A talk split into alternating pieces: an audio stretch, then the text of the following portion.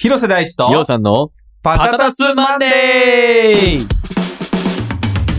皆さんこんばんは、広瀬大地です。ようさんです。毎週月曜日22時に更新しております、パタタスマンデー第31回。はい。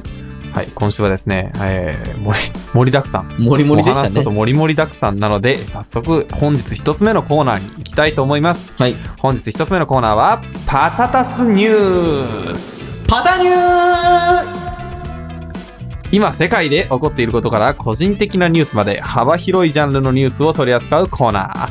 パタタス星人の超個人的ニュースも大歓迎ということなんですけれども、本日は、えーパタタス星人広瀬から、え？ー超超個人的ニュースを。いというよりはパタタスなんていうの？もう聖から、えー超個人的ニュースをお届けしたいと思いますが、はい。えーまずは一つ目のトピックなんですけれども、えー昨日はい。新曲 Not Over You という楽曲。の、えーそうですね。ミュージックビデオの撮影を行ってまいりました、いやーどうでした？松は。疲れました。いや本当にね。いつも疲れるよね PV の撮あの、影って。本当まあ、僕ってそもそもマイペースなところがあるかなって自分でも認識はしてるんですけど、はいはいはいはい。で基本的に、まあ、みんなが片付けてる時に、うん。あの出遅れるっていうのがいつものことなんですけど、本当にこれ終わった後は、うん。片付けないっていう。片付けに参加しないっていう。意思を持って。もう意思を持って俺は突っ立ってるだけ片付けません片付けませんと。しんどいんで片付けませんっていうのは。ほんまあかんよな。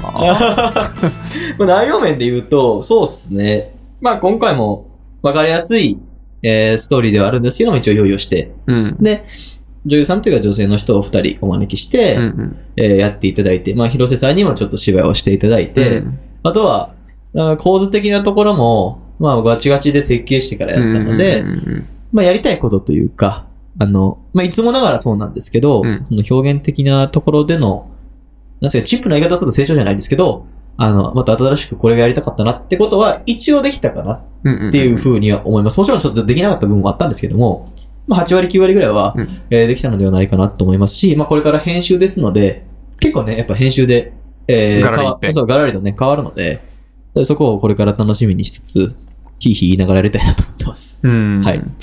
そう、あの、今回のその Not Over You という楽曲が、まあ、Not Over You って、あの、あなたの You のことを忘れられてないんですよね。。そうですすね。あの、I'm over you っていう表現がありまして、あの、よくその、そこを説明してくれんねや。そうそう、I'm over you っていう表現がありまして、あの、これあの、よくその、例えば、振った振られた話がありますけど、うんその時に、いやーもう俺あいつのこと吹っ切れたわ、とあ I'm か、over her みたいなね。そうそうそう、そういう時の言い方でもすごくわかりやすいですね。I'm うん over her, I'm over him, うん I'm over you っていうのは。で、not over you なんで、うん。忘れられてないんですよね。うん。大体男ってこういうもんだと思います。そう。で、なんか、えっ、と、これちょっと僕いろいろ、まあ、言いたいことがあって、はいまあもちろん、あの、書いたので、Not Over You あのーそう、さっき言ったように男って Not Over You って言った話があったんですけど、なんか、まあ男ってさ、女ってさ、じゃないんですけど、うんあのー女性がどうかは正直僕は男性なのでわかんないです。うん。けど、男の人は、多かれ少なかれ Not Over You なんですよ。これっていうのは、その恋愛、もちろん恋愛に関してもね、あの、あの子のこういうところは好きだし、それは今にも、今でも好きなんだけれども、私たちはその、別離するという決断をして、今、別、別の人生を歩んでるとうん。いうことは、僕の中ではある人生なんですよ。はい。なんかそれをまあオーバーしてるといえばオーバーしてるんでしょうけど、それって。はい。けど、なんていうか、今でも好きという感情がなくなったわけではないというか、ちょっとまあ、なんか言葉にしにくい感じなんですけど、これって、その恋愛だけじゃなくて、例えば、僕は子供の時、頃、あの、ジョッキーになりたかったんですよ。はい競馬のね。競馬のジョッキーになりたかったんですよ。はい。で、なりたくて、まあでも身長とかね、いろいろまあ壁があって無理で。もちろん今でもそれなりたいし。はい。はい。で、その後サッカー選手になりたかったんですよ。うんいや、それはもう今でもなりたいし。けどそうじゃなくて、うんそうじゃない道行こうと決めて今があるわけで。うん。けど今でもそのサッカー選手になりたい思いはあるし、好きやし。しっていう、のっていろんなところであると思うんですよね。はい。で、それってなんか決して悪いことではなくて、はい。なんかね、世間一般ではその、特に恋愛において not over her である状況、うん not over him である状況っていうのはなんか、こうマイナス向きに捉えられがちですけれども、うんまあそれでいいじゃんと。っていうことを歌ったんですようん。ね。実際そうじゃねってことですよね。そうそうそう。い言わないだけでね。う。うん。っっていうのをね、あの、歌った楽曲なんですけれども、この曲がね、すごい面白くて、はい僕ね、タイトルね、タタイトル最後まで悩んでて、あはは。タイトル、まあその歌詞作りの段階から、うんノットオーバーハーにするかどうか悩んでて、あはいはいはいそう、あの、これすごい面白い構造になってるんで、あのうん歌詞を聴けるのを皆さん楽しみにしててください。なるほど途中まで、え、君そこにいたのに、え、君って誰？ってなってくるはずなんで。なるほど、なるほど。で、PV にはその、二人女性がうん。出てきていただいてですね。あのーまあ、だんだん、その、招待できるというか、女性も、こう、なんていうか、うーん、まあ、いろいろ今回もね、あの、掲示板に出してご応募いただいたりとか、まあ、前の作品を見て、前の作品が良かったのでって言って応募してくれる人の中から選ばせていただくっていう、そうっすねごく、あの、ありがたい状況ができてきてるというか、そうですね。あの、本当にその出ていただいた方うん。はさることながら、うんまあ、ご応募していただいた皆様にですね、本当にうんあの、感謝の思いでいっぱいでございます。そうですよね。はい。はい。で、そのミュージックビデオに関しては、まあ、脚本をね、僕はお任せするんですよ、基本予算に。はい。僕からのオーダーっていうのは出さないんですよ。そうですねっ。ていうのはなんか違う解釈ができた方が面白いと思ってて、PV に関してはなのであんまりこう情報を与えないようにしてるんですよ。で、あの最初にパーって上がってきた脚本を見たら、あの、最後のシーン、広瀬、えー、その女の子役、サキを抱きしめ、えー、謝るみたいなが最後にや、の方にあって、あの、おー ついにそこまで来たかと。おー、広瀬頑張らねば。で、あのまあ、またね、あの、ミュージックビデオ公開になった時にもパタタスマンデーで触れようと思いますけど、うんまあ、一言今言えることは僕は息止めてましたね。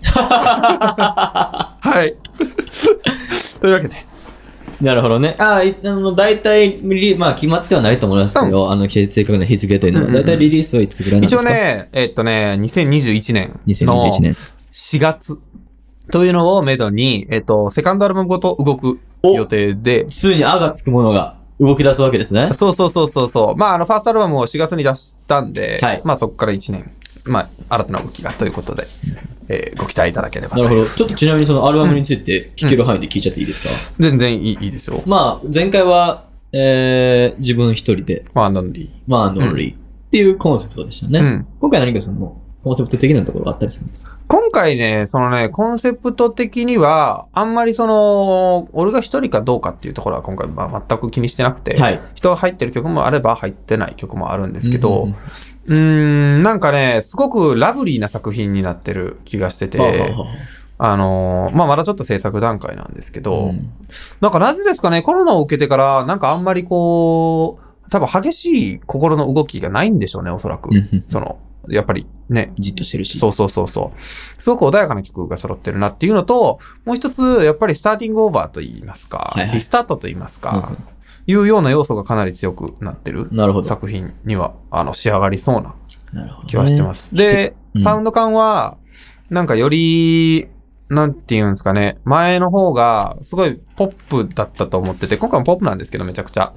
今回の方がなんか、ちょっと根深いポップというか、あの、ちょっとオールディ寄りなサウンド感に全体的になるなるほど。わと思います。かりました。うんついに、まあ、人の曲、人がちょっと触れてる曲も入るっていうことで。あ、そうですね。人の手が入ってる曲も。なるほど実際に人が弾いてる曲とかも入ってなるほど。ついに、All We Need Love がる。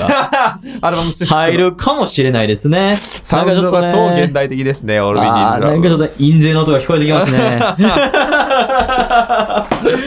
はい。はい、ということでですね、ははい。い、まあ、ののと呼ばれるに関しましては、えー、公開後もまた改めて触れたいと思いますので、はい。はい、あの、NG ショットも含めて、触れたいと思いますので、はい。はい、そして、えーパタニュー、えー、二つ目のトピックですが、はい。えー本日、映画アップデートのオーディションでしたよ。そうですね。映画のオーディション1日目ということで、まあ今日がね、あの、12月13日なので、まあ配信日からすると多分昨日になったと思うんですけども、ねうんその日曜日、今日ですね、あの9時5時で、えー、やらせていただきました。あの、もちろんその、まあ感染症対策っていうものは、もう徹底的まあ、にですあよ。の、やらせていただきながら、あの、行ったんですけども、まあ逆に率直にどうでしたか？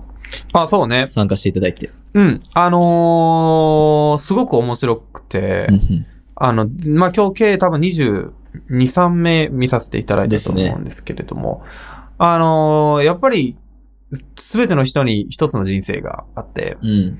で、そのすべての人が皆さん準備して、うん今日のオーディションに臨んでくれて、そうそうそうそう。で、まずはその、まあありがたい。うんそして、えっと、感謝ですよね。必ずや、えっと、彼らのその、ここまでですら努力をしてくれたわけなんで、それを無駄にはできない。うん。あの必ずいい作品を作らなければいけない。ですね。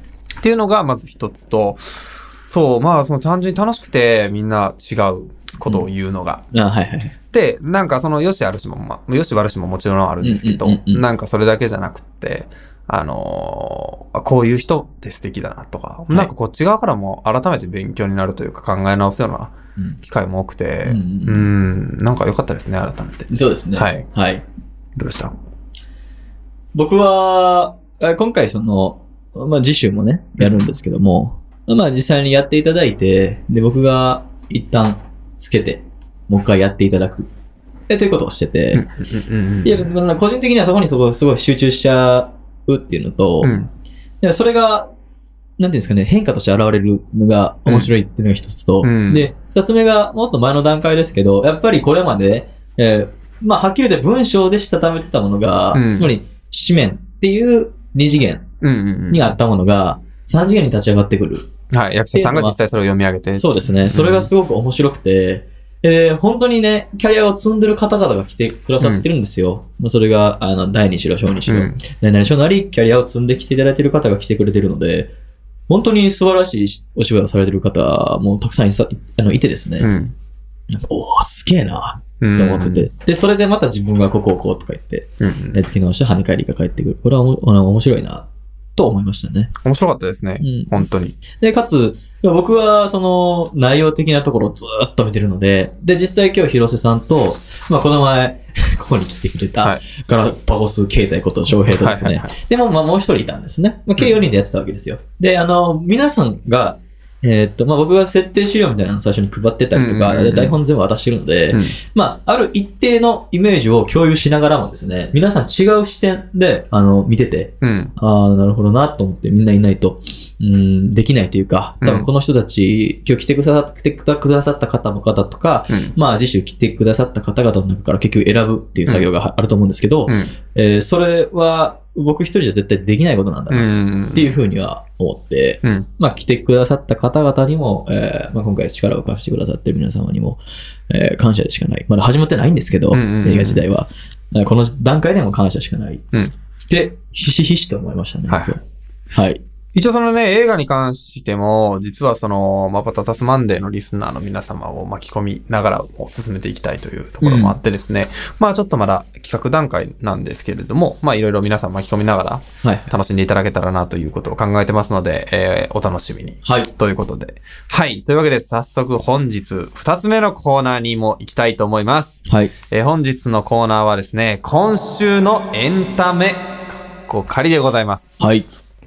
えー最新の音楽や映画をベースにエンタメ情報を取り扱うコーナー。このコーナーを聞いた後に、改めて音楽や映画を視聴し直すと、新たな発見がたくさんあるかも。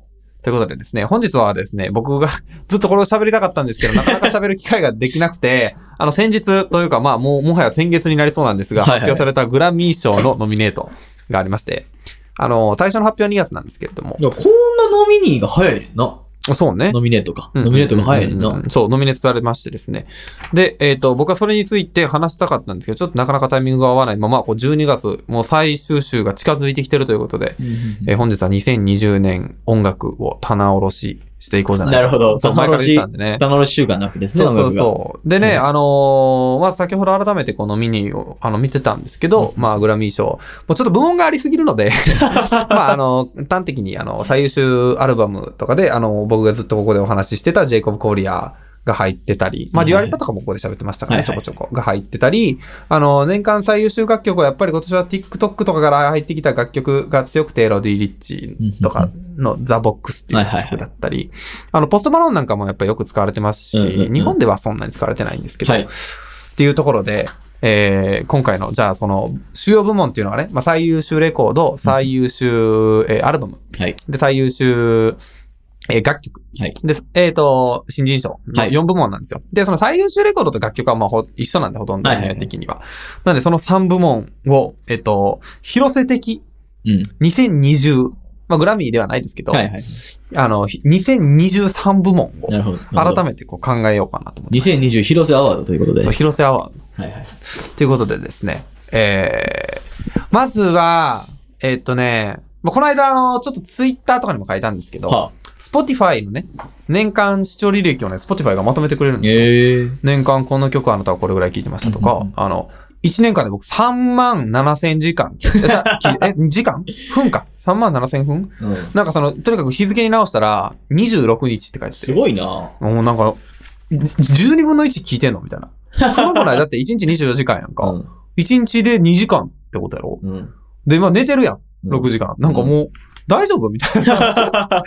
そう、だからすごい、それぐらい聞いてるんやなっていうのを改めて思って、で、その中で、えっと、まずアーティストで言うと、まあアーティスト部門はないんですけど、裏目には。アーティストで言うと、あの、1位がジェイソン・ムラーズやったんですよ。はい。で、ちょっと2位からの序列は覚えてないんですけど、えっ、と、アレック・ベンジャミンが2位やったかな。うんで、チャーリー・プース、ジェイコブ・コリア、えー、正面です。うん。っていう、あの、トップ5やったんですよ。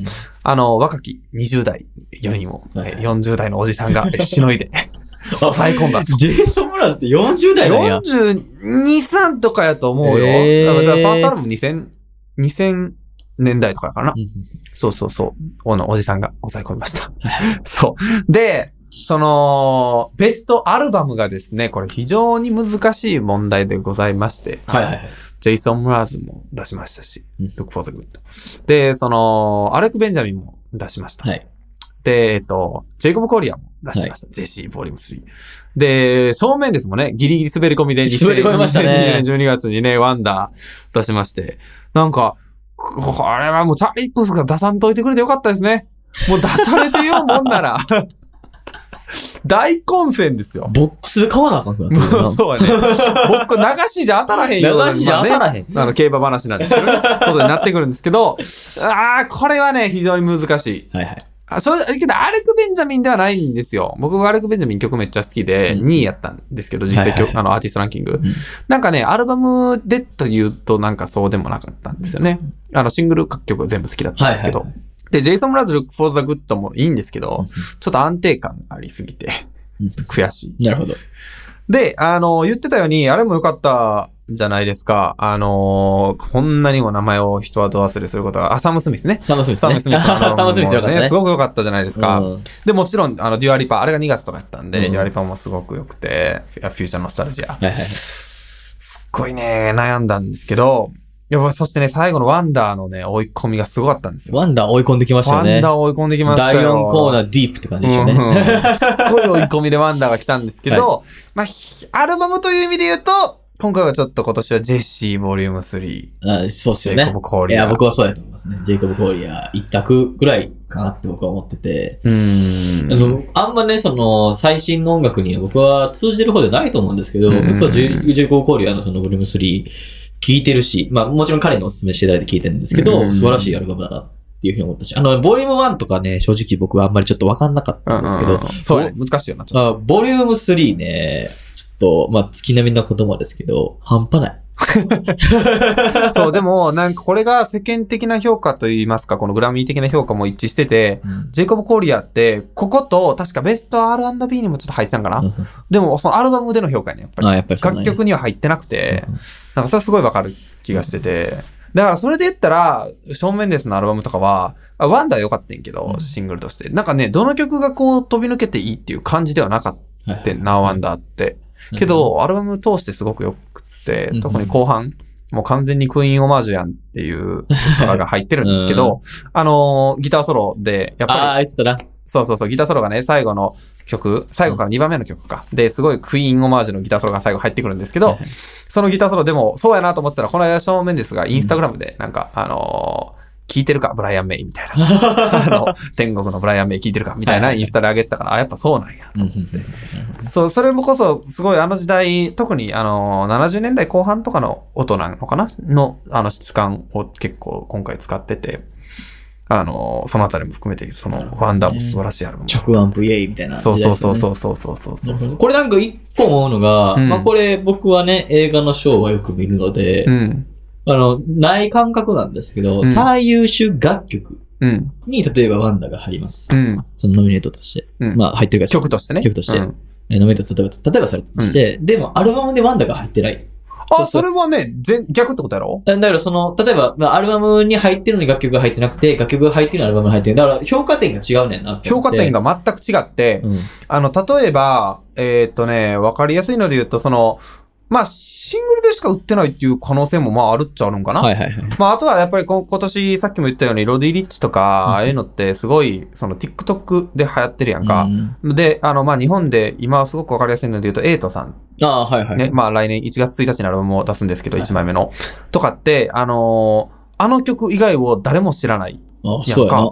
うん。もちろんいろいろ出してはんねんけど。うんで、ああいうことが起こると、あのーそのシングルとしては評価されるけど、アルバムとしては評価されるっていうことは全然。アルバム構成的な話じゃないんや。なんかそれあのって、ね、もちろん個性的な話でもある。今の時代でも飛ばせちゃう時代だからさ、うんうんうんアルバム構成的なところってあんまりなんかなって思ってて。ああ、アルバム構成的な話でもあるよ。アルバムとして、だからさっきの反対のそのジェイコブ・コーリアで言うと、なんかアルバムとしてはもう完成度がすごく高いねんけど、うんやっぱりそのシングルとして、ポップに弾けたかっていうとそういう感じじゃないやんか。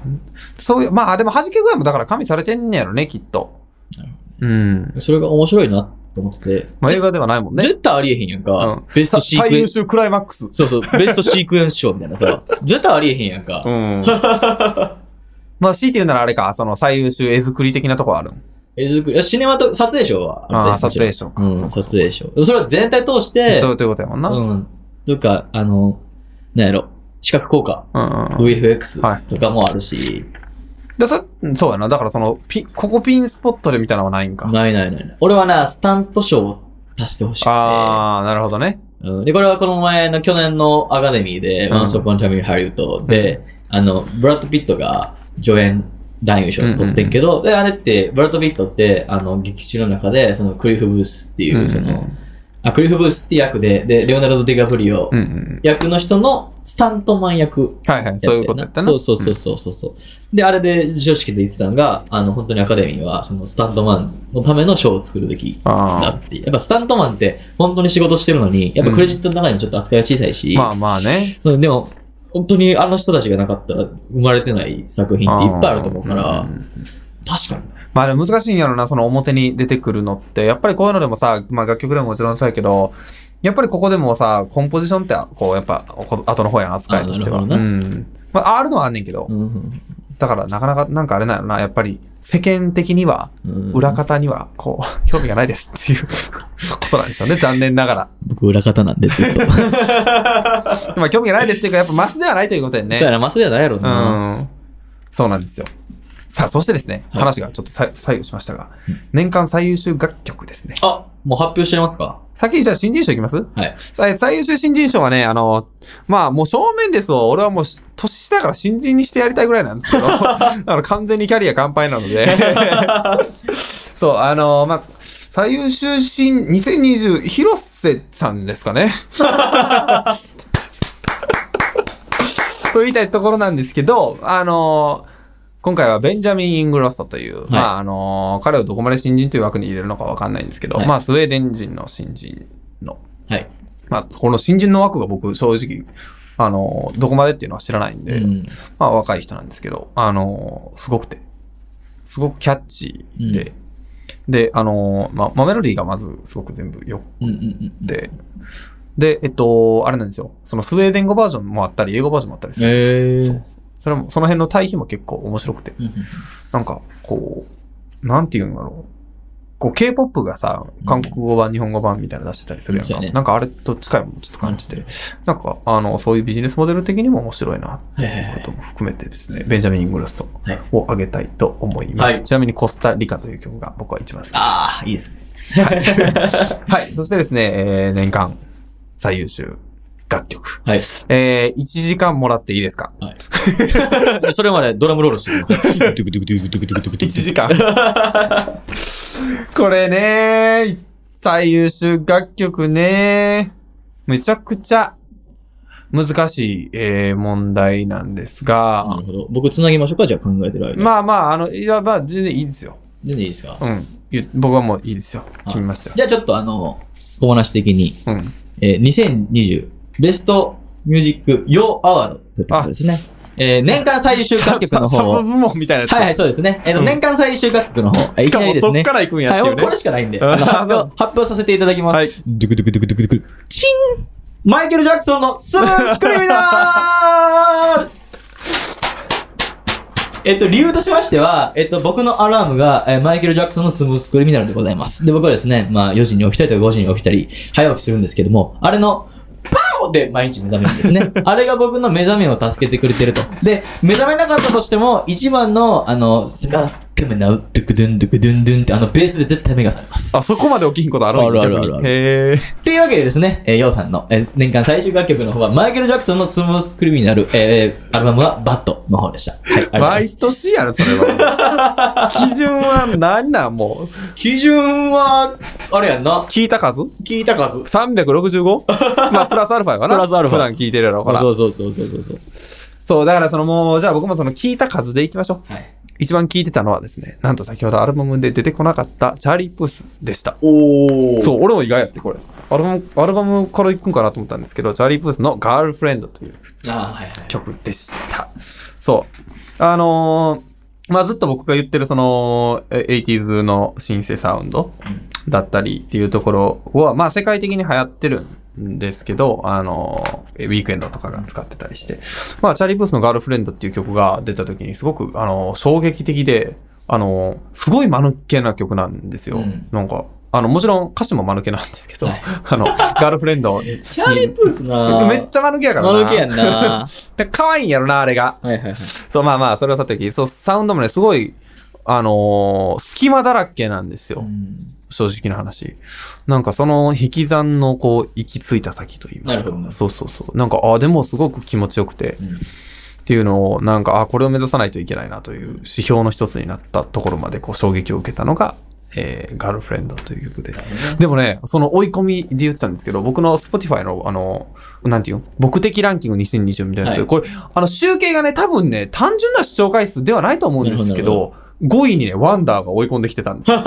2020。ディープやね。多分ね、視聴回数だけじゃないと思うんですよね。期間とかいろいろ加味してるんやとは思うんですけど、えーチャーリー・プースのガールフレンドでした。はい。ということでですね、えー皆さん的2020、はい。えーグラミー、はい。えー最終楽曲だけとかでもいいですね。あの、メッセージにてぜひお聞かせいただければというふうに思います。勉強になります。なるほど。そうそうそう。んでは、次週はですね、はい。僕、よう、まあ、言っちゃうと、よう岡崎という名前でやらせていただいてるんですけども、え次週はですね、2020オカデミー賞やらせていただきたいとオカ。デミー賞 やらせていただきたいかなと思います。そう。か、じゃあ僕もちょっと、ちょっと棚卸ししときますね。映画今年何見たあの、フィルマークス僕結構見たやつつけてるんで。ああ、なるほど、なるほど。僕、そういう記録を全く取ってないので、うんちょっと直感的にはなってしまうと思うんですけど、うんあの、何かなえーっと、基準としては、うんえー今年見たと、本年度の公開えーっと、アカデミー賞以後の作品、つまり3月公開の作品、3月公開以後の作品にしたいかなと思ってます。ただコロナで本数が少ないので、3月以後僕が見た映画にしたいと思います。うん、なるほどなので、ね。旧作が入ってくる可能性はあるんですけども、はいはい。えーっと、まあ、2020年。まあでも、こホットの方がいいよ。やっぱり公開したものなんで。を中心にうんうんうんやっていこうかなと思います。うんあんな作品や、こんな作品が、オカデミー賞にもうノミネートされてるのではないでしょうか。えー僕でもね、ちょこちょこ映画館行ったんで、はい何にしようかな。そうですね。あの、1月から行かれたらちょっとパラサイト逃げ切りあるんで。いや、だからあの、去年のアカデミー以後の作うん3品で。月からにしていただいて、そう、それすると、パラサイト、フォード、バーサス、フェラーリ、えっと、1917みたいな話になってきそちゃうんだの辺はでももうあれやん。あそうそう年前やんか。そうそうそうそうパラサイトギリギリもう年明けもやってたからさ。あそうかそうか俺年明けに見に行ったから、2020で行かれると危ないんで、3月 ,3 月からで行きましょうパラ。サイト差し切ってくるからな。もういや、もう大逃げ切りよ。というわけでですね、えー当番組パタタスマンデーでは、えーメッセージを随時募集しております。えーメッセージはメール、マンデー at パタタスレコーズ .com もしくはですね、ホームページ、マンデーパタタスレコーズ .com までお待ちしております。はいホームページの方ではですね、あのー詳しいプログラムのご紹介もしておりますので、そちらも合わせてご確認ください。はい。